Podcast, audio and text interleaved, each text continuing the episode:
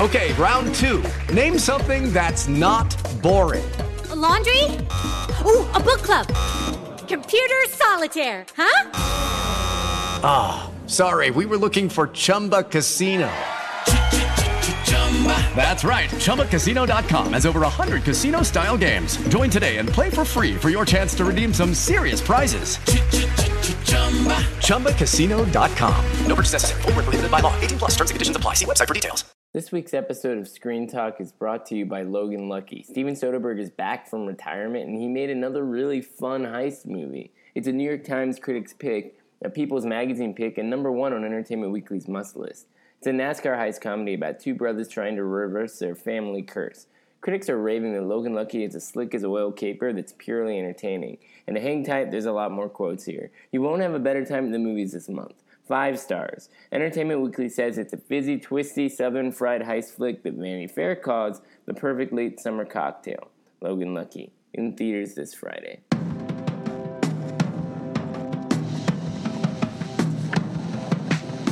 Welcome to Screen Talk, IndieWire's weekly podcast. I'm Eric Kohn, the deputy editor and chief critic, joined as always by Anne Thompson, our editor at large out in Los Angeles. And Anne, last week we had this sudden surprise in the voting for the new president of the Academy of Motion Picture Arts and Sciences. Wound up being John Bailey, who we said, don't worry, more or less, he's not just the more conservative wing of uh, electing some white guy to, to do something less exciting. And then uh, this past week, we got a little bit of an update with a string of interviews that John Bailey did that, uh, to put it mildly, didn't go over probably as well as the Academy would have liked. There were some comments that he made about uh, not being uh, as as um, sort of old fashioned as he was being characterized that I think sounded more combative than uh, they he got, to be. He was very, very annoyed because if you think about it, he did like one interview after the other in one day, right? And everyone, and everyone asked him exactly the same thing, and so he started getting really testy. And you can see it in the interviews. Yeah, but the I problem mean, is, if you get testy with a reporter, you're just writing your own headlines, right? I mean, he said something to the effect of. he of, said it was you know, bullshit that anyone yeah. should give him a hard time about being an old white guy. Well, he's white and he's 75 years old and and he's a, a working cinematographer who always already shot like three movies this year and he's someone who made a big point about as, as far as the diversity issue that he's always been hiring uh, a diverse group of people to work for him on camera crews and everything, which is what he considers to be the important thing.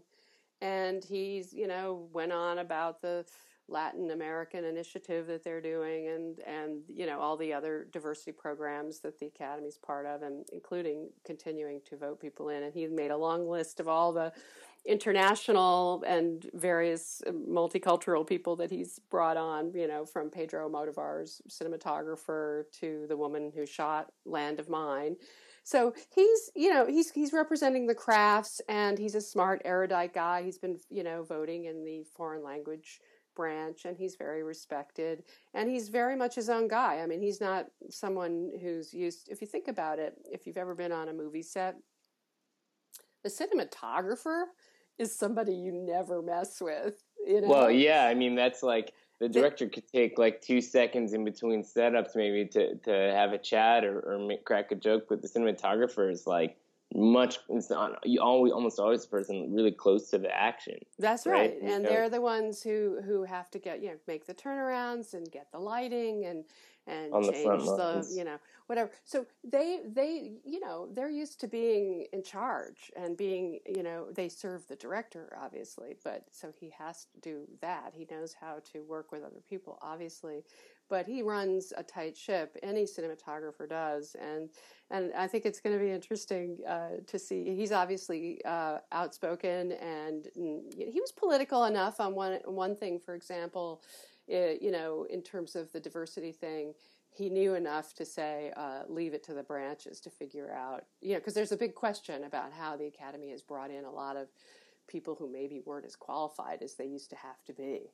Right? Because Well, there are a lot yeah, of people yeah. who are annoyed by that because they couldn't get in. You know, Right. No, I mean, I, I guess what what's what's notable about the first impression of John Bailey as the Academy president is just the, the tone was, I think, jarring. I mean, so the the interviews themselves seem to be relatively non-judgmental and mostly just sort of introducing him to people. But then you see riffs on them, like the headline in the Huffington Post: "New Academy president, an old white guy, promises to maintain diversity initiatives," and the quote that ends up being cited time and, and again is yes, I'm a 75 year old white heterosexual male, male. That defines me. It doesn't limit me. So the question is, what would be a more diplomatic way of addressing these things? On some level, it is about being sensitive to the needs of the individual branches, being aware of the fact that we live in a, in a time in which there there is a, a more progressive desire to see uh, the diversity of the film industry represented in the academy, and, and hopefully that, to ensure that that affects the way that films are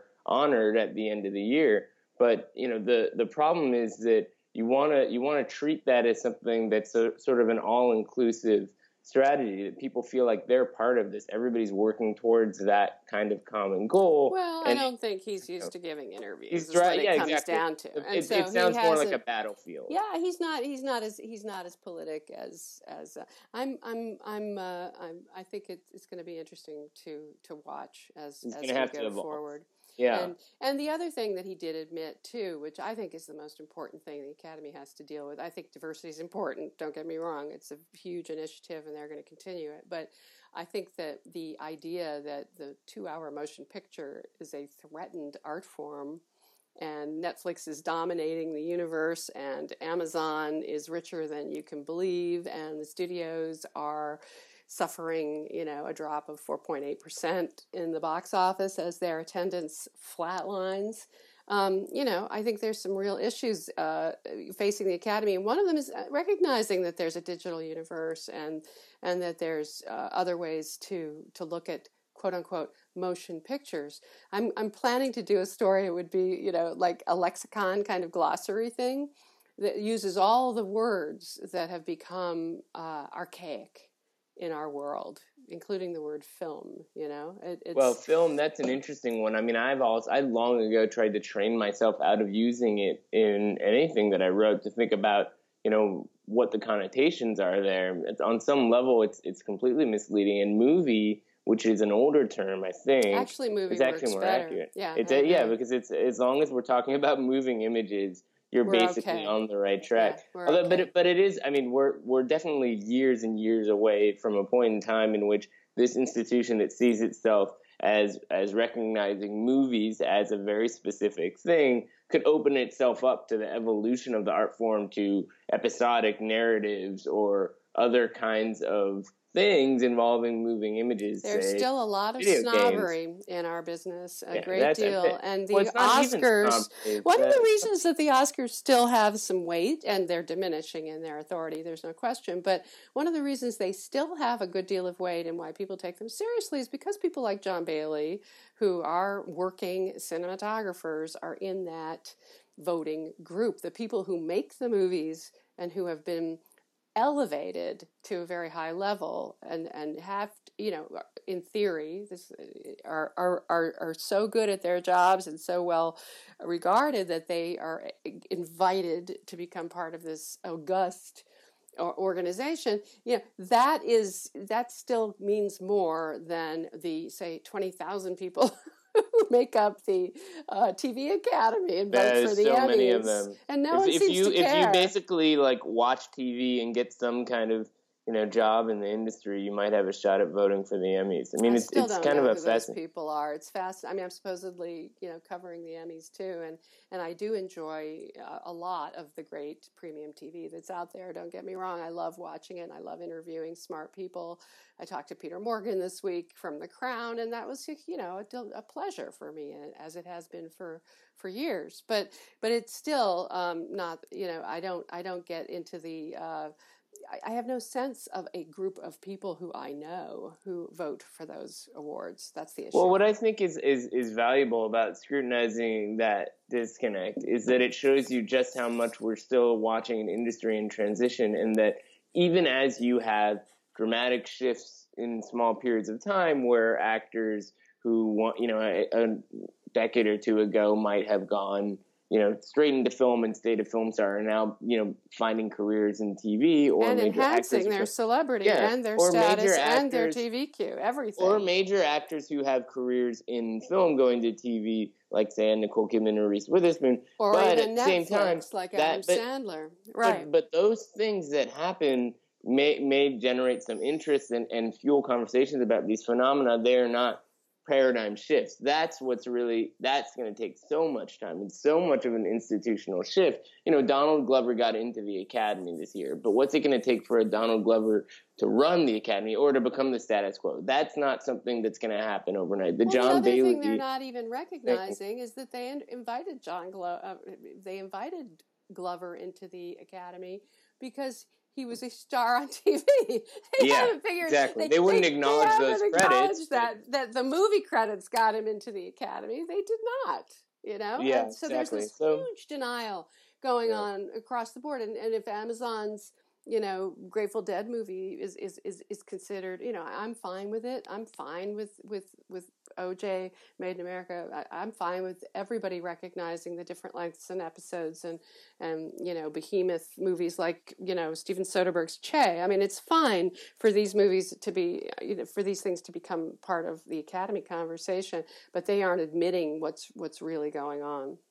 Well, what's fascinating also is just that nobody wants to admit anything that puts their own status in jeopardy. Right. You know, if you, if you, if you have decades of experience behind the camera shooting movies, why why would you just comfortably say what I do just doesn't work anymore? And that's why I think it's actually kind of great to have Steven Soderbergh returning to film this week with Logan Lucky opening. I mean, there's a guy who claimed he was retiring from film, kind of rediscovered himself on some level through TV, With The Knick, which is a great series.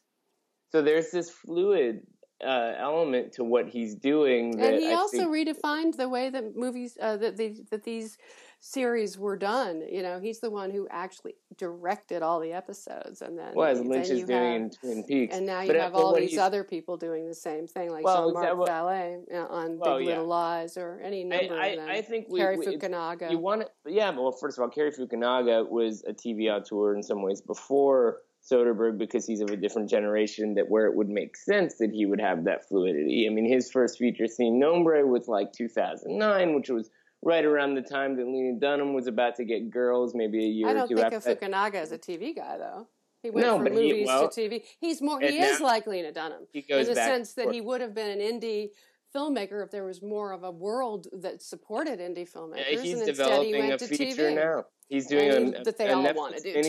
and he's no, but I mean, mean, I think you're wrong. It's not that he's an indie guy for, who made movies and then went to TV. I think that he he lives in both worlds and, and sort of is coming of age in both worlds in a way that a Soderbergh didn't have the luxury to do, or wasn't wasn't even inclined to do because he thought of himself as a filmmaker. Then saw TV after he was well established as a filmmaker. I mean, he credits like you know, seeing things like The Sopranos come along, and at that point he was an Oscar winner who had, you know, basically broken out and made so many different kinds of movies over the course of a decade and a half that he had this sort of flexibility to figure out what, what kind of a filmmaker he wanted to be in the 21st century. So to have somebody like that say, now I'm going to figure out the TV equation, you know, it's almost like quaint in a way. Like he But just no, wants to like what's interesting case- about Soderbergh, though, is that eh, first of all, what I want to give him credit for is that he's always been an innovator.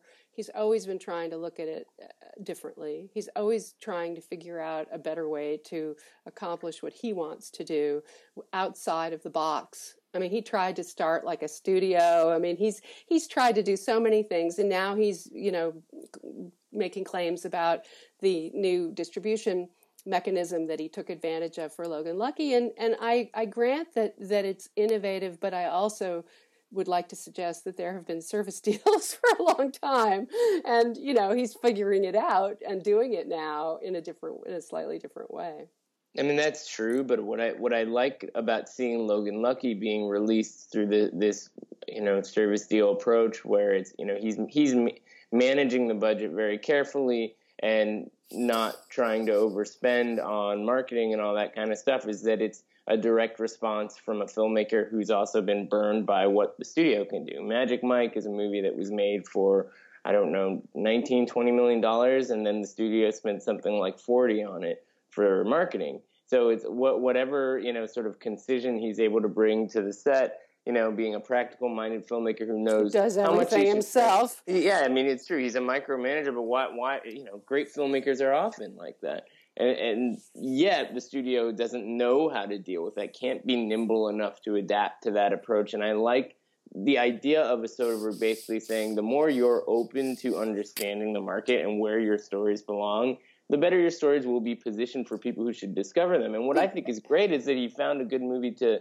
come back with. I mean, Logan Lucky, I found totally charming and enjoyable. And if people on a Friday are trying to figure out what movie they should go see, I think they'll be totally satisfied with this if they're looking for just something completely, you know, satisfying. Well, I the mean, question is how is what kind of expectations you bring into it. I, I have very high expectations of Steven Soderbergh, so I admit that I was slightly taken aback to discover, as he references himself in the movie, that this is a sort of uh, Ocean's 7-Eleven. In other words, he's following the exact Ocean's template. I love that that line is in the movie. movie. And When I first heard that line, I thought that some, some you know, sly Twitterer w- came up with it, and then I realized he scooped everybody. You know, he named it that himself. he knew what it was and he understood what it was and he isn't stupid it's a very commercial movie he's going to do well with it and he has great actors. I mean channing tatum couldn't be better cast. Neither could daniel craig or or or riley keough who is sort of the ultimate spielberg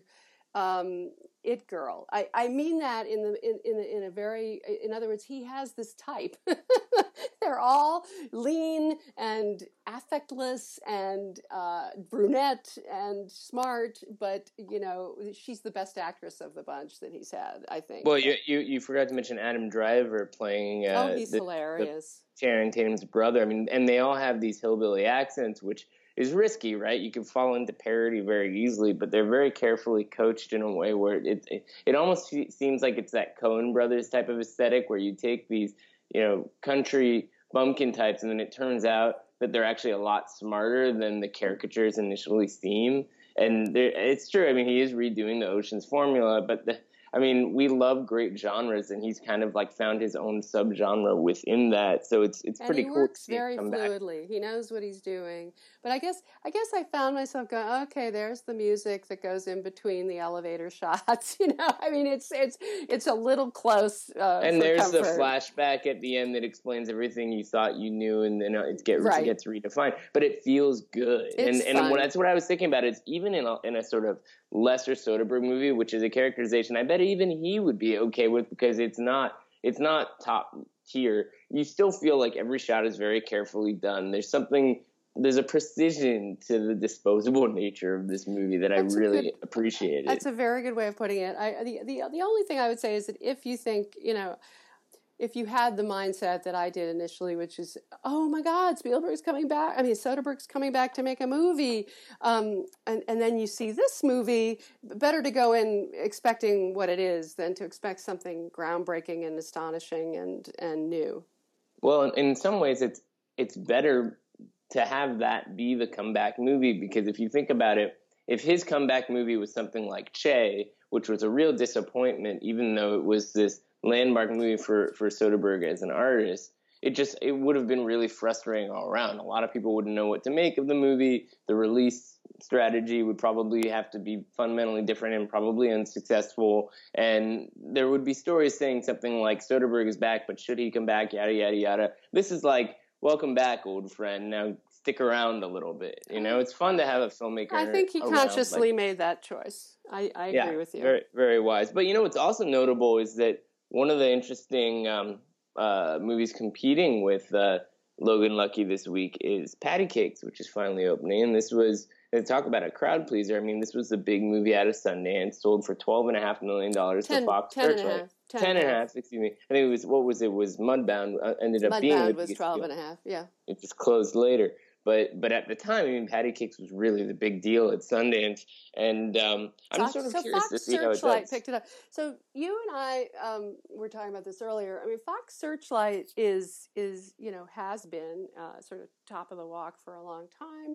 They're they're capable of marketing the hell out of movies and making them into hits and spending on them. And Um, it's interesting to me, A, that they picked this particular date for Patti Cakes because at least at Sundance, everybody was talking about Danielle Macdonald, who's a wonderful Australian actress who you would never guess. Uh, she's a, she plays an American rapper. From Jersey. in and she can't even rap in real life. In real life, like she had learned how to do it for the movie. Yeah. Um, but she she basically uh, you know it is a re- it's a it's a real uh, movie about female empowerment. It's it's about you know how people who are treated badly because they're fat you know can reach beyond that and and find you know some kind of grace. Um, it's about you know her older mother who who is also a disappointed entertainer and her grandmother played by Cathy Moriarty who's amazing in this from Raging Bull fame. And there's so much good thing. There's so many good things about it. It's well written. It's well directed. It's well acted. And yet, you and I were just talking about this. It has this muted feeling going into its opening weekend, and I have to assume it's going to get very good reviews, like the one in the New York Times, which was a, a rave, and it's going to get good word of mouth, and it's going to start small and get bigger. But um, just in terms of the kind of buzz you expect for a movie like this that had It's such a high there. profile, it doesn't feel like It's it not there. one. I went to the New York premiere at the Metrograph uh, earlier in the week, and uh, you know the enthusiasm was there. It wasn't, but th- it's, it's, weird to compare 71 movie on premieres. But I Metacritic, which is pretty good. I didn't feel that the this vibe of like this is the the most exciting movie of the summer. There, it hasn't been ubiquitous. It hasn't been like like a Hustle and Flow, which is a movie that I was comparing it to as soon as I saw it. And I have to be honest with you, I've talked to people who are lukewarm to very negative on the movie. They exist. I would not say that they are some vast minority. That there, this movie does divide people Do you on think some it level falls because of the. in the the realm? This just occurred to me. Reminds me of another Searchlight acquisition out of Sundance. Earl, me, Earl, and me, Earl, and the Dying Girl. Well, that was a This- real disaster. I, I, and that movie isn't won like the Grand that. Jury Prize. This one did not. The jury, is at my understanding, actually was was not into the movie. But I do think that there is. I think this is a better movie than Me, Earl, and the Dying it Girl. is, A, a and sort it of, also has less of that glossy of feeling.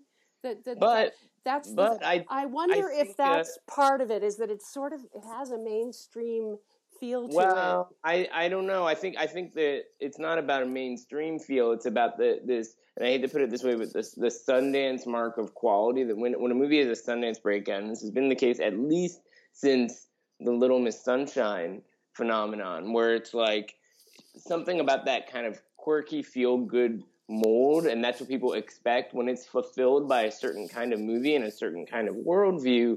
It automatically invites a certain kind of rejection. And one of the things I've seen people do is they look at this movie and they're like, I'm not comfortable seeing this movie about a white woman being a rapper and it, there's a supporting character who's black because the racial politics are completely off base. And it's very hard to argue with that except to say that that's not really what the movie is working through. And she's also being discriminated against in her own right. Of course, I mean that's the thing. It's it's like, you know, which angle do you want to take on this? Well, you know, if, if somebody has an issue with that, well, it's it's not an airtight problem. You you know, it's you you can argue through it, but it's still there, and it's something that if somebody notices it, you you can't ignore it, and so it's just a question of the extent to which that could be an issue for a movie like this when you're talking about things like word of mouth and, and whether or not it's going to build positive buzz over a long period of time because it's something people can poke a lot of holes in.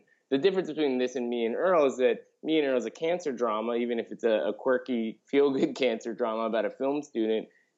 This is actually something that has cool music in it. It's kind of funny and gritty. You know, it's too bad that she can't rap in real life because she would have killed on late night talk shows doing that kind of stuff because the songs are really good. And at Metrograph, they even premiered a new music video, which is worth looking up, that they recorded just a few weeks ago. It's got references to Wonder Woman and Trump in it and all kinds of stuff.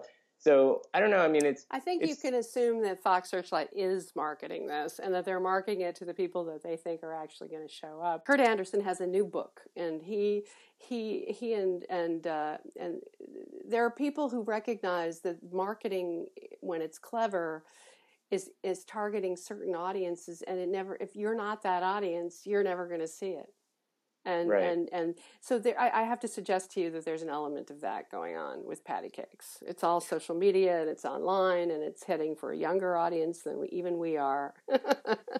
Well, So- but last weekend, notably, you had Good Time open in limited release, Ingrid Goes West open in limited release, and they both did pretty well. they did. They did very Um, well. and, and both those are movies that definitely seem to play to A younger younger audiences, definitely. you know, and it's like where was the see. Patti Cakes? I mean, it's it's it's great to see a lot of different movies out there that are being released on a big enough scale. So if you are somebody who lives in all, any number of different places, at least in in North America, you have a range of options that seem like they're targeted towards you. But it also means that you know it's there's a lot it's, it's there's a lot of competition and that means standards are going to be pretty high for how these things are being processed talked about and so forth By mean, the I- way, the I- other movie that's doing well is Wind River with Jeremy Renner, which yeah uh, that was interesting to see that happen yeah. as a point of contrast i mean that's a movie that i think younger people That's can watch but it's adult. got a fun That's more it does have a, a fun genre element but you're right it's an older audience can go to that movie for something else you know kind of the old school noir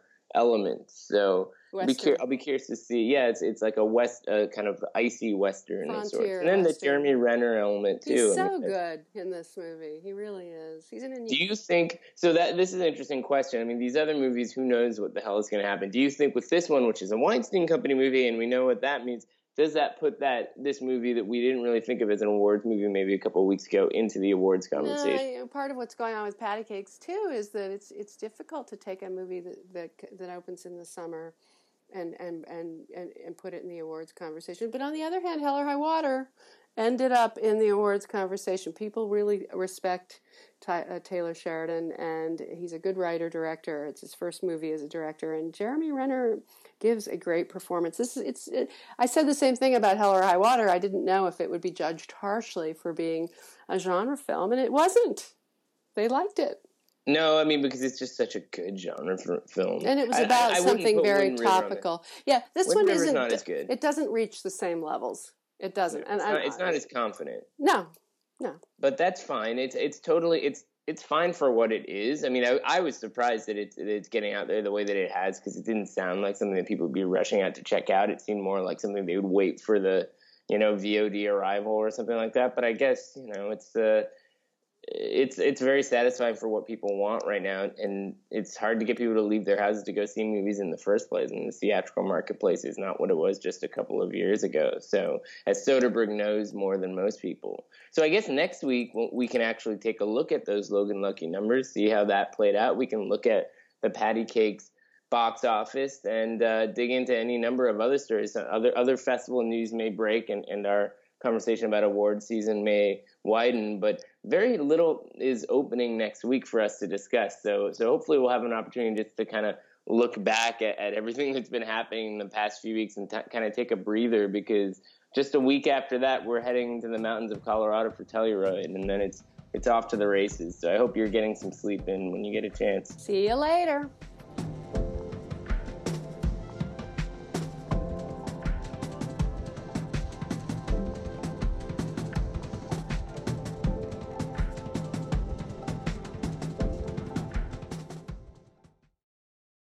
Judy was boring. Hello. Then Judy discovered ChumbaCasino.com. It's my little escape. Now Judy's the life of the party. Oh, baby, Mama's bringing home the bacon. Whoa, take it easy, Judy. The Chumba life is for everybody. So go to ChumbaCasino.com and play over 100 casino style games. Join today and play for free for your chance to redeem some serious prizes. ChumbaCasino.com. No purchase necessary. Void where prohibited by law. 18 plus terms and conditions apply. See website for details.